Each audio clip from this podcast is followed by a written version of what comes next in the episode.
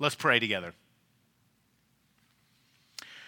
Lord, first we pray for Jonas and Don and their family as they're going to plant this church, and we pray that you would give them great success for your kingdom and your glory. That as they share this vision with people, uh, that you would stir people's hearts to want to join them. And as they share the gospel with people and inform them about this new work of church planting that they're doing, that people would respond to that and they would be hungry to hear the gospel and hungry to be part of the body of Christ. And Lord, as we're praying for Jonas and his family and their efforts to plant a church, it makes us think even more widely, more broadly. We pray for the other churches here in Maricopa that are gathering this morning. Um, Lord, we pray that they would bear fruit for your name, that people would come and hear the gospel, that Jesus would be lifted high, that lives would be changed.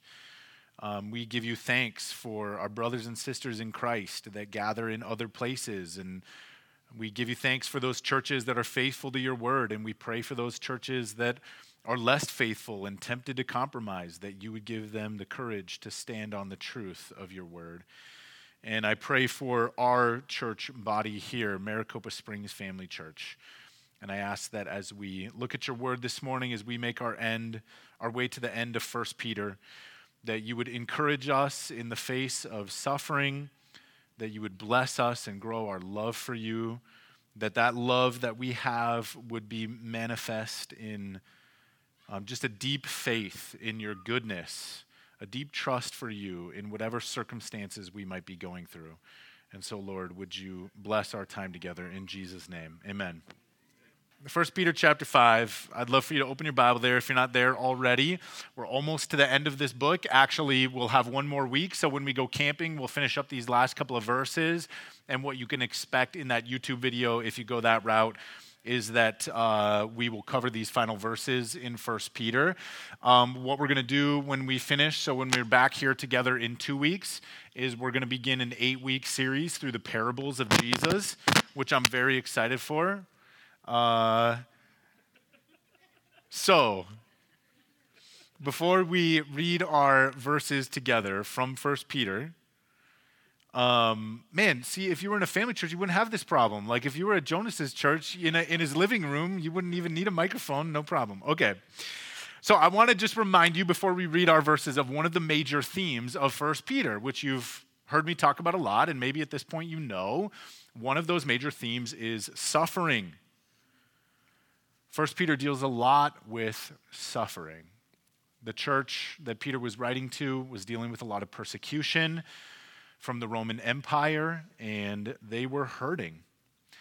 And that's how we began. If you were listening to the scripture reading, Monica was dealing with that topic. And now, as we get to kind of the final conclusion of the main body of Peter's letter, before we get to what I would call a postscript, we are going to hear Peter one more time remind us to stand firm in the midst of the trials and the suffering that we experience in this life. So basically, Peter is going to end up right back where he started. First Peter chapter 5, look with me at uh, starting in verse 10. And after you have suffered a little while, the God of all grace, who has called you to his eternal glory in Christ, will himself restore, confirm, strengthen, and establish you. To him be the dominion forever and ever. Amen. Like I said, this is kind of the, the, the end of the body here of Peter's letter. What a great way to end, right? I know there's the postscript in verses 12 through 14, but let's take these verses apart, shall we? Verse 10, I think, begins with two stages you have the suffering itself, and then you have what comes after the suffering when God restores and intercedes on behalf of his people to establish them. And I would say, in many ways, verse 10 here is just a very brief summary of the opening of Peter's letter that you heard Monica read for us. And I think the final idea that Peter wants to leave with his audience is this the suffering is temporary, but the glory is eternal. The suffering that we experience in this life, as bad as it may be, and I do not diminish that truth, it may be bad, it is only ever temporary. But the glory that awaits us in the life that is yet to come is eternal in nature. You cannot even comprehend it, which is why you tend to settle for the thing that's right in front of you instead of the glory that is yet to come, that is everlasting. The last big point of Peter's letter is an encouragement then for us to stand firm and look past this immediate stage that we are in of suffering so that we might see that blessing that is beyond it. And I'm sure that Peter knows, because he is human, how easy it is for us to lose sight of the eternal things when the pain is so immediate, so close, so near. How easy it is for us to fall into this trap of thinking about nothing else except the misery that we are currently walking through, the pain and hardship that is making our life difficult. Now, we're going to get in a minute to the second stage where God ministers to us and establishes us and affirms us and intercedes for us. Before we do that, let's talk a little bit more about suffering as we close Peter's letter here. Here's a principle for you as you follow Jesus it is necessary, you must embrace suffering in this life before you can embrace the glory of the next life. It will be necessary for you to endure suffering in this life before you can receive the blessing of the glory that God intends for his people in the next life. For all of us, suffering is part of the human condition. There is no way to escape it. No matter how much money you had, or how much space you had, or how much time you had, or even how much power you had, there would be no way for you to escape the suffering of human life. Because the human condition, now in this world, as a result of sin, is, is brokenness. It's hardship, it's pain. There's no way around it. Yet for us as Christians, we have this hope that glory and honor and eternal life are on the other side of the suffering. I don't know how the materialists do it. I don't know how the evolutionists do it. I don't know how the atheists do it. Because for them, the, the message is life is hard and you die. For the Christian, the message is life is hard and then you live forever and ever. And we can even say more than that because as we've been talking about, as we've made our way through First Peter, the suffering that we experience and endure in this life is God's instrument, which He has ordained for you and for me because He loves us as His tool to produce in us the righteousness of Christ. So it's not as if we just have to suffer through life. No, the Bible would have us understand the suffering itself becomes a blessing, shaping us to be like Jesus. And this is not just the teaching of Peter that he has made up in his letter that you can read. It is the teaching of Jesus, which Peter, as an apostle, received from Christ and is now passing on to us. So get this even Jesus himself, though he was the perfect Son of God, the beloved of the Father, because he was also fully human like you and I, he also suffered not for his own sin, like you and I most often suffer. Jesus was innocent and pure, but because he was fully human, he still suffered, but he suffered your sin for your sake.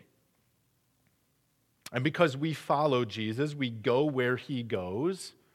We have responded to his invitation to come to him and follow him and be his disciple. We go where he goes through the suffering of human life first, then into the glory that he has prepared for those who love him, in the same way that God the Father prepared for Jesus, first suffering and then glory. Suffering that came on the cross, followed by glory in the resurrection. Listen to these, these things which Jesus himself taught, okay? Luke chapter 24, verse 26, Jesus said, Was it not necessary that the Christ should suffer these things and enter into glory? Yes, it was necessary. Because in God's plan for salvation, it was necessary for Jesus, the great leader and founder of our faith, to suffer before he would enter into the glory that God prepared for him as the firstborn of the resurrection from the dead. The first of God's new recreation. It was necessary for Jesus to go through that because that was the Father's plan. John 16, verse 33. In the world, Jesus says, you will have tribulation. But take heart, I have overcome the world. Jesus promised that in this world, in this life, you would have tribulation, but take heart, he says, I have overcome the world. Trials and suffering are a part of what Jesus envisioned for your life as you would follow him.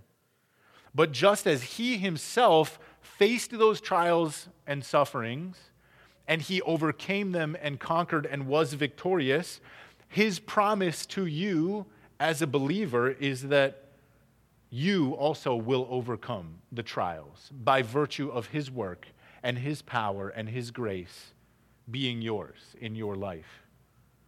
Matthew 16, verse 24, Jesus says, If anyone would come after me, let him deny himself and take up his cross and follow me. This then is the path that we must walk if our intention is to follow Jesus. Do not believe those preachers, those leaders, those teachers who say to you that the way of Jesus is comfort and ease and riches and blessing. All of that is ours in Christ Jesus in the life to come, but in the here and now, it is the cross. And what, my friends, is the cross? The cross is the symbol of suffering. That's what it is. You know, if you are a person who wears a cross necklace, think about the symbol that you wear around your neck. It is death, it is pain, it is rejection, it is suffering. That is what the cross symbolizes. Christ suffered for us so that by his grace we might be redeemed from sin and death and then, because he suffered, the cross, which we willingly take up to bear and follow him, becomes our suffering for his sake as we choose to commit our way to him in order that we might die to ourselves so we might fully live to him. And for us as Christians, this is the way. Bearing the cross of our suffering as we follow Jesus who went before us. And fortunately, you don't actually have to even face the gruesome death of the cross. Like, you get off easy. You understand that? As difficult as your suffering is, you get off easy because you're not going to bleed to death slowly, painfully, mocked by the crowds on the cross, tempted by Satan, crushed by the Father. Instead, you just have to go through this temporary suffering. Faithfully walking in self denial, seeking righteousness in a world of sin, which will re- result in suffering. What is laid upon you is the painful suffering of putting to death what is earthly in you, those desires that seek to corrupt you and lead you into ruin, so that instead you might live in accordance with the new divine nature that God has given you through the Spirit of Christ. We are called to face the suffering of being holy in a world that hates righteousness, the suffering of persecution and rejection for righteousness' sake. That is laid upon you and I. And why is it necessary then for us to suffer before we enter into glory? Well, not only because we follow Jesus and that's the path that he took, that he invites us onto, but also because, my friends, it is this suffering that we go through that ultimately purges and purifies us from the sin nature that threatens to destroy us. The suffering, Scripture would have us know, is a pruning, purifying process. And it proves our sincerity to Christ. Your suffering says to God, I will give myself to you no matter the cost. Just as the cross of Christ is God saying to you, I will give myself to you no matter the cost. See, the Bible would have us know that we are not our own, we are bought with a price, and therefore all of us must be given over to the one who purchased us.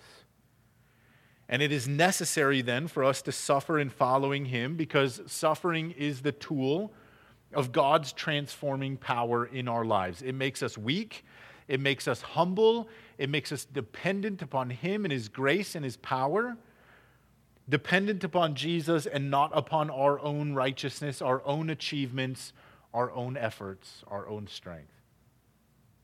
Suffering is the medicine that rehabilitates our souls so that we become souls that are robust enough to endure for eternity the future weight of glory that Jesus intends to lay upon all of those who are faithful to him to the very end. And this is why then we can actually suffer joyfully. Because all of the good that God intends for us not merely in this life, but in eternity, all of the good that God is working up out of our suffering, here and now, in refining us to be like Jesus, and forevermore in the glory that awaits us. Through our affliction, we are being made into people who are like Christ in perfect righteousness. And what price would you not pay as a Christian to be like Christ in perfect righteousness? And we can rejoice in our suffering also because of the hope that we have about what comes after suffering. The promise that Peter mentions here that after our suffering, God will ultimately restore us. The end of your suffering is not misery or heartbreak or defeat. The end of your suffering is joy it is victory. That is what God has promised. We're going to get to that more in a minute. I don't want to skip the part where Peter reminds us that our suffering is only for a little while. As hard as your suffering may be, I promise you it will pass. It will only last a little while. During the 1968 Olympics in Mexico City, John Akhwari from Tanzania managed to finish dead last in that race. Number 57 out of 57 competitors. An unimpressive feat, you might say. And yet, Akhwari made headlines in the news around the world. Why would that be the case? Well, because his marathon run was anything other than ordinary. About halfway through the marathon, he fell and in falling, he dislocated his knee. But rather than quit and give up, Akhwari chose to continue running the last 14 miles of that race, enduring the excruciating pain of a dislocated knee. As I was reading this story, I was thinking, how is that even possible? Like, how do you even get your knee to move when it's di- dislocated? Anyway, the point is, it was brutal. And when he was asked at the end of the race, like, man, like you came in last anyway, what does it matter? Why did you even finish the race? Why would you put yourself through that kind of pain? And he said, My country did not send me 5,000 miles to start the race, they sent me 5,000 miles to finish it. God has you on this race to finish it. And you might ask, what could possibly drive some crazy person like John Akhwari to run 14 miles enduring so much pain? Well, I think at least one of the things going through his head must have been it won't last forever. It's only 14 miles. After all the miles that I have run as an Olympic marathon runner, what is 14 more miles? The pain will pass. And that should be our mindset as we suffer and we seek to press on to finish the race that God called us not only to start, but to be faithful in until the very end. It is only a little while. In the end, the pain will pass. And I don't doubt, like, if you're sitting here and you're like, man, Grady, you just don't even know. You have no idea the pain of the suffering that I'm going through. I will admit that. I, I probably don't. And I don't doubt that the suffering that you're going through might be extreme. I have said that in probably the two seasons of greatest suffering in my own life, for me, it felt like being skinned alive. I don't know how else to explain it. It was just awful. My soul was in so much anguish. And yet, still, whatever that suffering may be, it has a definite end. It will not last forever.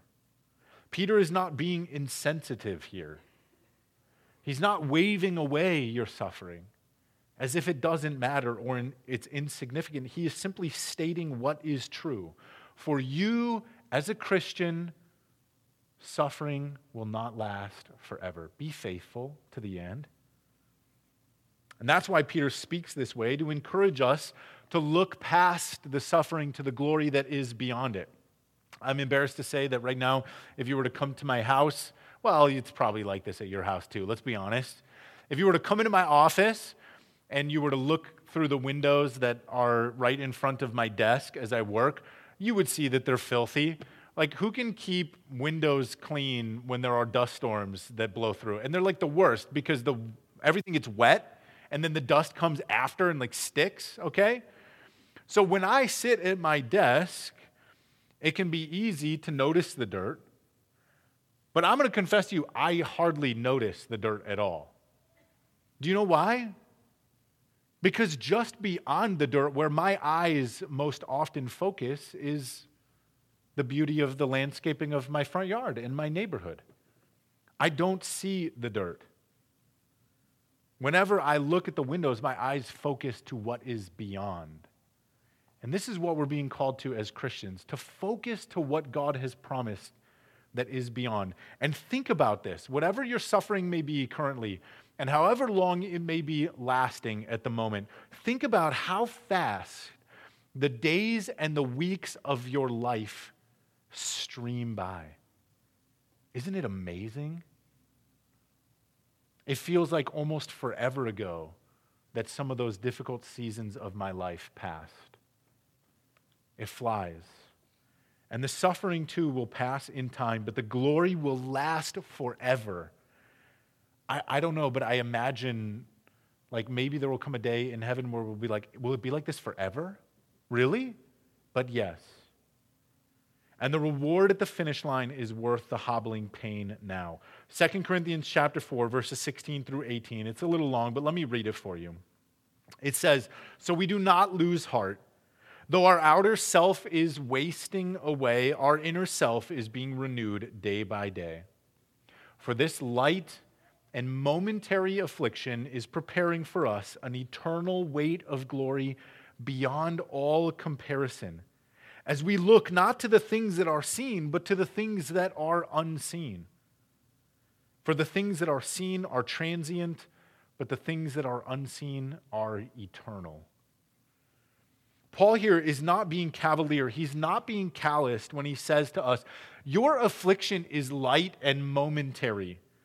He's simply viewing your current circumstances rightly in light of that eternal glory that God has prepared for those who love him and are faithful to the end. He says, There is no comparison between the affliction now and the prize that comes later. No comparison. The affliction of our suffering is tiny. The joy and the glory of our obedience is indescribable, immeasurable. So, as hard as your suffering may be, remember it can only last a little while. And then Peter tells us after that, the God of all grace, who has called you to his eternal glory in Christ, will himself restore, confirm, strengthen, and establish you. Now, I just spent, well, I put in my notes 10 minutes trying to convince you uh, that the, the suffering is worth enduring for the glory that comes after, but maybe it was more like 20 minutes, whatever. You get the point. But actually, I want you to see that Peter is not only focused about the life that is yet to come, Peter points forward, but he also points to now, the here and now, that God is with us even in our present suffering. Notice that in verse 10, Peter does not say, and the God of future grace will in the future restore you. He says, the God of all grace. God's grace is sufficient for you in your current need. In this moment of suffering, His grace is sufficient. And the truth is, the suffering that we endure, it is often too much for us, right? You've been through a season like that where you're like, I think this thing is going to break me. I think it's going to be the end. It's too much. The feelings of despair and hopelessness, the need to quit, and just give up, it seems too strong. We cannot possibly go on. But our God is not only the God of future grace, He is the God of all grace. The God whose grace is sufficient in this moment of our weakness and in this time of our need. The God who speaks comfort to his people in Isaiah 43. You remember this passage? God declares, Fear not, for I have redeemed you. I have called you by name, you are mine. When you pass through the waters and through the rivers, they shall not overwhelm you. When you walk through fire, you shall not be burned, and the flame shall not consume you. For I am the Lord your God, the Holy One of Israel, your Savior. And so, His grace, His power to persevere through our suffering, God's grace is with us even as we limp along in this moment, not merely at the finish line, but now. And this is why Peter speaks of God's eternal glory in Christ here in verse 10, pointing us forward to eternity, of course, but then he also uses the words confirm and strengthen if you're reading the ESV. I want to think about these four words that the ESV uses here. Um, the premise, or the promise, sorry, is that God will restore, confirm, strengthen, and establish you. I want to begin actually with those middle words because I think they support the point that I was just making that God's grace is with us for the future glory, but also now in the present moment of hardship. The promise that we find here has a present and future reality to it. Think about this, okay? Why would you even need to be strengthened if Peter was only here talking about a future state, something that is across the finish line? What do you need strength for at that point? You've made it, it's over. Actually, there's another way that you can kind of translate these two words, confirm and strengthen. I was kind of intrigued by this. Um, there's a Greek dictionary I looked this up in, and it says that these two words are very similar in meaning. They're almost the same word, actually. And they serve primarily to intensify this meaning of making persons more able to engage in or undergo certain experiences. So you could translate it kind of like this God Himself will strengthen and make you stronger for the race that you continue. To say it another way, Peter seems to be saying that in our suffering, not only do we have this hope for a future glory that will one day be ours, but that in this present suffering, God will minister to us to give us the strength that we need to continue to press on. And in fact, I would say to you, this is all the hope that you have to finish this race. What other hope do you have in your weakness? We don't have the capacity in ourselves to press on through suffering and to crawl across that finish line. But by God's grace, we are well supplied in God's love with all the strength that we need to joyfully continue to persevere and run on until the day that Christ calls us home to himself, whatever the hardship or the trial or the difficulty might be along the way.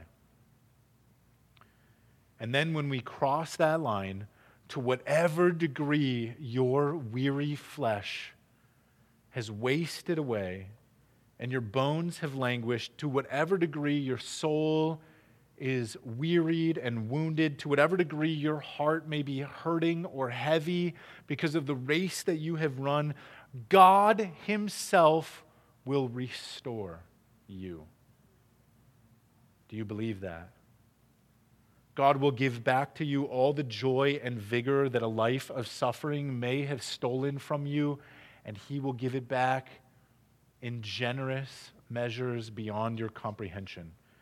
You will shed the scars and the trauma from the suffering of this life on that day, and you will be remade into the glorious image of Jesus Christ to shine as you reflect his glory even brighter than the sun itself. That is the hope to which you run. And he will establish you so that never again will you be shaken or dismayed. You will be rooted and anchored in his indelible love forever. You will never question whether God actually accepts you, receives you, forgives you, loves you. You will be established and no longer anxious, secure and no longer feel fearful at peace and no longer turbulent. You will be in the light and no longer in the darkness, free and no longer burdened.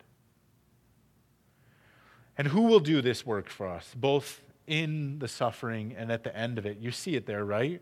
Peter says, God Himself. Now, do you understand what a privilege that is that Peter is teaching you? that God Himself would serve you and would minister to you in this way, like a medic rushing on to a dangerous battlefield to throw your wounded body over his shoulder and carry you to safety. Do you understand that even at the beginning of his own ministry, not even Jesus received this kind of care from God the Father? Do you understand that? Think about this when Jesus was driven out into the wilderness to be tempted by the devil and to be tested, to fast and be alone in his trial and his temptation, he suffered a great battle against your adversary, the devil. And after Jesus was victorious in that battle, 40 days, do you know what the text tells us? It says that angels came to minister to him. Now, that would be a blessing, I'm sure, that if in your moment of need angels came and ministered to you. That's quite a privilege. But look what Peter says.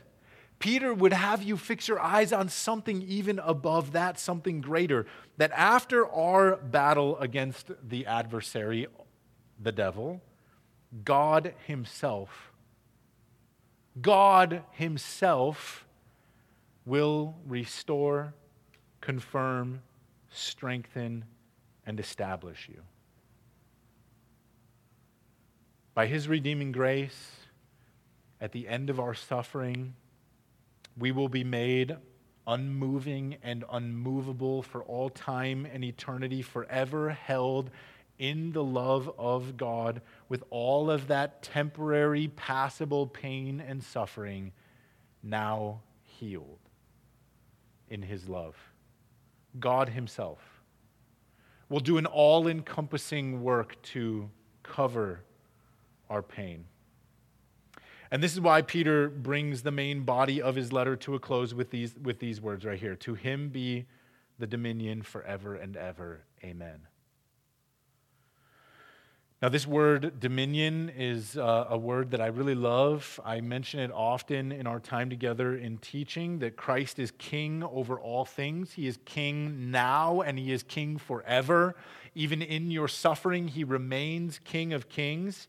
He has dominion over our hearts because we have trusted him and submitted to him, even in the face of our suffering. But he also has dominion over the hearts of all those who live this life in rebellion against him because he is in the process of bringing all things into submission to his will. And he will rule over nations and kings. He will rule over billionaires who think themselves untouchable. And he will rule over politicians who think they are powerful. He rules even now over all powers that are visible in the material world and all powers spiritual. His dominion is an everlasting dominion without rival, without enemy, a dominion that he establishes with nothing more than just the word of his power. This word dominion that Peter uses here, it's, it's actually kind of a unique word. It's never used in the New Testament to refer to people and their power and their dominion. It is uniquely reserved for a greater dominion. It speaks of an absolute supremacy with power to control and rule and reign with an unrivaled authority. That dominion belongs to God forever and ever. And that, my friends, is one more wonderful encouragement for you in the midst of your suffering, isn't it? Because when you're suffering, don't you wonder, like, who's driving this crazy train? Is there anyone even actually in control? And yes, Jesus has the dominion. One final reminder here at the end of Peter's letter that all will be well because Christ is king. And we have this confidence not only because Peter teaches us to have this confidence, but even more because Jesus went before us in this journey that we are on. He himself suffered a little while, suffering that you cannot even fathom. And God poured out his grace upon his beloved Son to give him endurance for the race.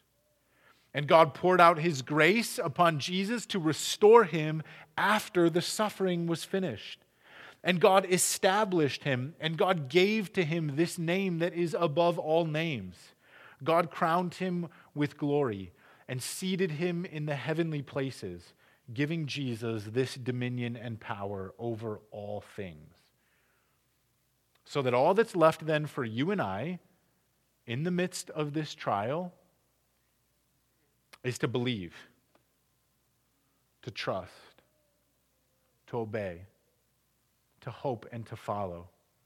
Since Christ has gone before us, we believe the outcome is sure. Let us hold fast to that faith. Let's pray.